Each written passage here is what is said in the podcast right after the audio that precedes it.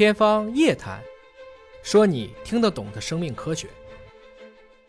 天方夜谭，说你听得懂的生命科学。各位好，我是向飞，为您请到的是华大集团的 CEO 尹烨老师。说什么叫包治百病啊？肯定那就八成就是个骗子。呃，但是真的在呃临床医学界有一种被称为神药的药，我们节目当中之前也说过很多次，叫二甲双胍，说能治疗特别多的病。说原来是治疗这个的，后来发现又能治疗那个，又能治疗那个。那么首先啊。我们先分析分析这二甲双胍到底是个什么药？二甲双胍呢？如果你身边呢有一些这个好心的内科医生啊，他可能会提示您，如果你四十岁以上，且你这个血糖啊虽然还正常，但是已经离高线不远了，不妨尝试一种预防式的治疗方法。什么呢？就每天可能去吃个半片的二甲双胍。二甲双胍呢，不仅是应用最广泛的口服降糖药之一啊。因为最近呢，应该说得糖尿病人也太多了，所以我们会不断的看到这个二甲双胍呀，在这些人群当中，乃至在健康人群当中呈现了一些新的作用。至少现在已经有二十种不同的作用，都是跟它相关的，包括呢可以跟其他的药物联合应用，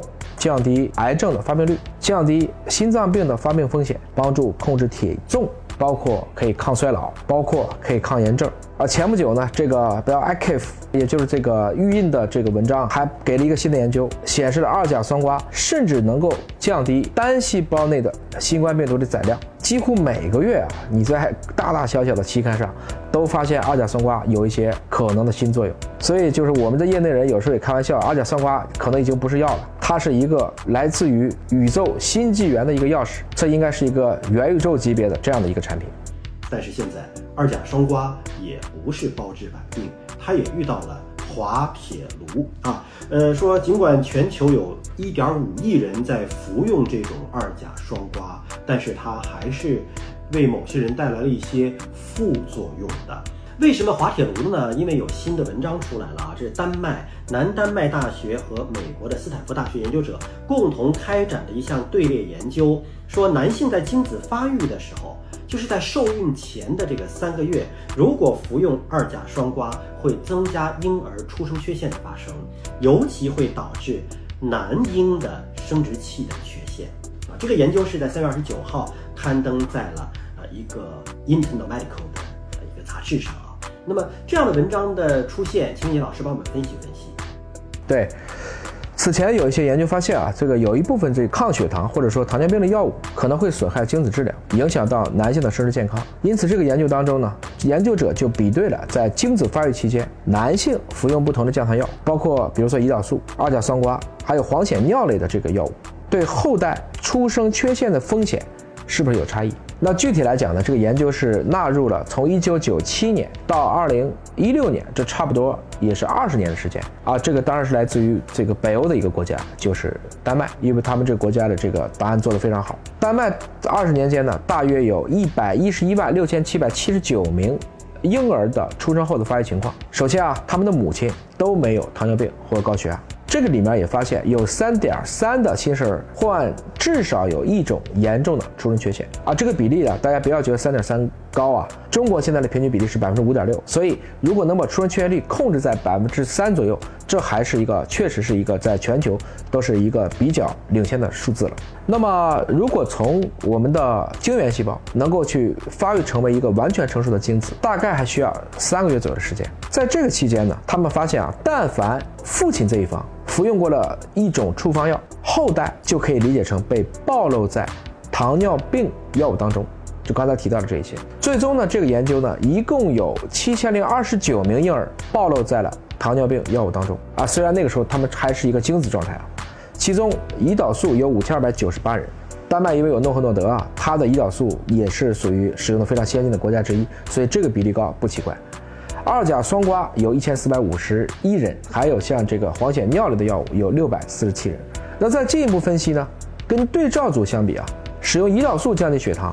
并不会增加新生儿的出生缺陷的风险，因为这个本身也是人体正常的一个激素。但是如果暴露在了二甲双胍的后代，则有较高的出生缺陷率，风险增加了百分之四十。而暴露在这个黄潜尿类的药物后代，会升高百分之三十四的。出生缺陷的风险。不过，研究者认为呢，因为刚才讲过了，这个黄潜尿类的男性呢比较少，他这个样本量可能会离群，啊，因为这个数据少，它的统计学意义呢就没有那么显著。这个答案呢未必就一定准确。所以研究者呢最后还是把目光集中在了二甲双胍上，进一步表明啊，暴露在二甲双胍当中的新生儿，它有一个出生缺陷，大家听起来都会觉得这个比较难以启齿，就是它的生殖器缺陷的风险会显著增加，是对照组的三点三九倍，而且都发生在男孩。此外，染色体异常。包括先心病，包括泌尿器官缺陷等风险，分别增加了百分之一百一十六、百分之五十八和百分之三十八。不过呢，研究也显示啊，父亲如果在精子发育之前或之后来使用二甲双胍，并不会增加婴儿出生缺陷的风险，当然也不会影响到其他未暴露于二甲双胍的兄弟姐妹的出生缺陷风险。换言之呢，你不要在这个精子形成的三个月左右的时间使用，看起来这个风险就是可控的。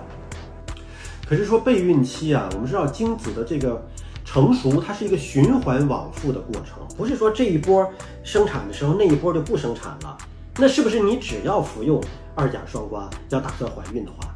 那可能就是有危险的？这个其实按照他刚才的结论，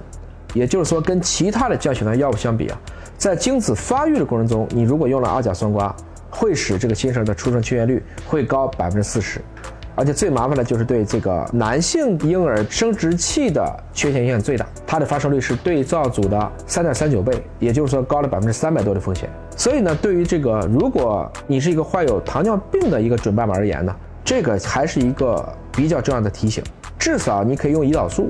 啊，或者是不是在这段时间你可以通过其他的方式来控制，比如说我的饮食啊、运动去调节。这进一步的也告诉大家，其实是药三分毒。啊，我想这句话呀，永远都不为过，不能因为今天没发现，而就忽略了它的这种潜在的风险。即使被称为神药的二甲双胍，目前看起来在一定的场合也是一把双刃剑。归根结底的，二甲双胍还是药，这个没事儿啊，也不要就吃着玩啊。也就是说，今天你可能发现了这个，那可能又过了二十年，我们会发现下一个。不过你已经用了二十年了，我们再去救你，可能也很难了。我们还是应该强调我们人类自身对健康的这种在意和调节的作用。当然，研究者呢也担心啊这个文章带来的一些啊不必要的影响。特别说了啊，我这个论文呢也有一定的缺陷，包括糖尿病本身可能对精子质量就会产生影响。但是我这个文章并没有考虑到，在精子的发育过程中，父亲的糖尿病是不是被很好的控制了？包括这些血糖高啊，到底高到多少，会有什么样的情况，我们还不知道。也没有纳入到更多的，包括这些新型的可以治疗糖尿病的药物，也需要进一步的研究。所以呢，我想从这个意义上讲呢，我们不要去迷信所谓的神药，还是要更多的相信人体自我的调节能力。那么，对于糖尿病的患者或者血糖高的，通过二甲双胍长期服用来去控制血糖的这一部分又想当准爸爸的人啊，这个文章还是值得您去在意一下。所谓是药三分毒啊，尽管曾经被吹为是神药的药，其实也不是真的包治百病，在某些方面它就会凸显出它的危害了。所以用自然的方式，呃，寻找健康的生活方式，保持一个愉悦的心情，用这样的方式让我们的呃健康常驻才是根本之道了。感谢您关注今天节目，下次节目时间我们再会。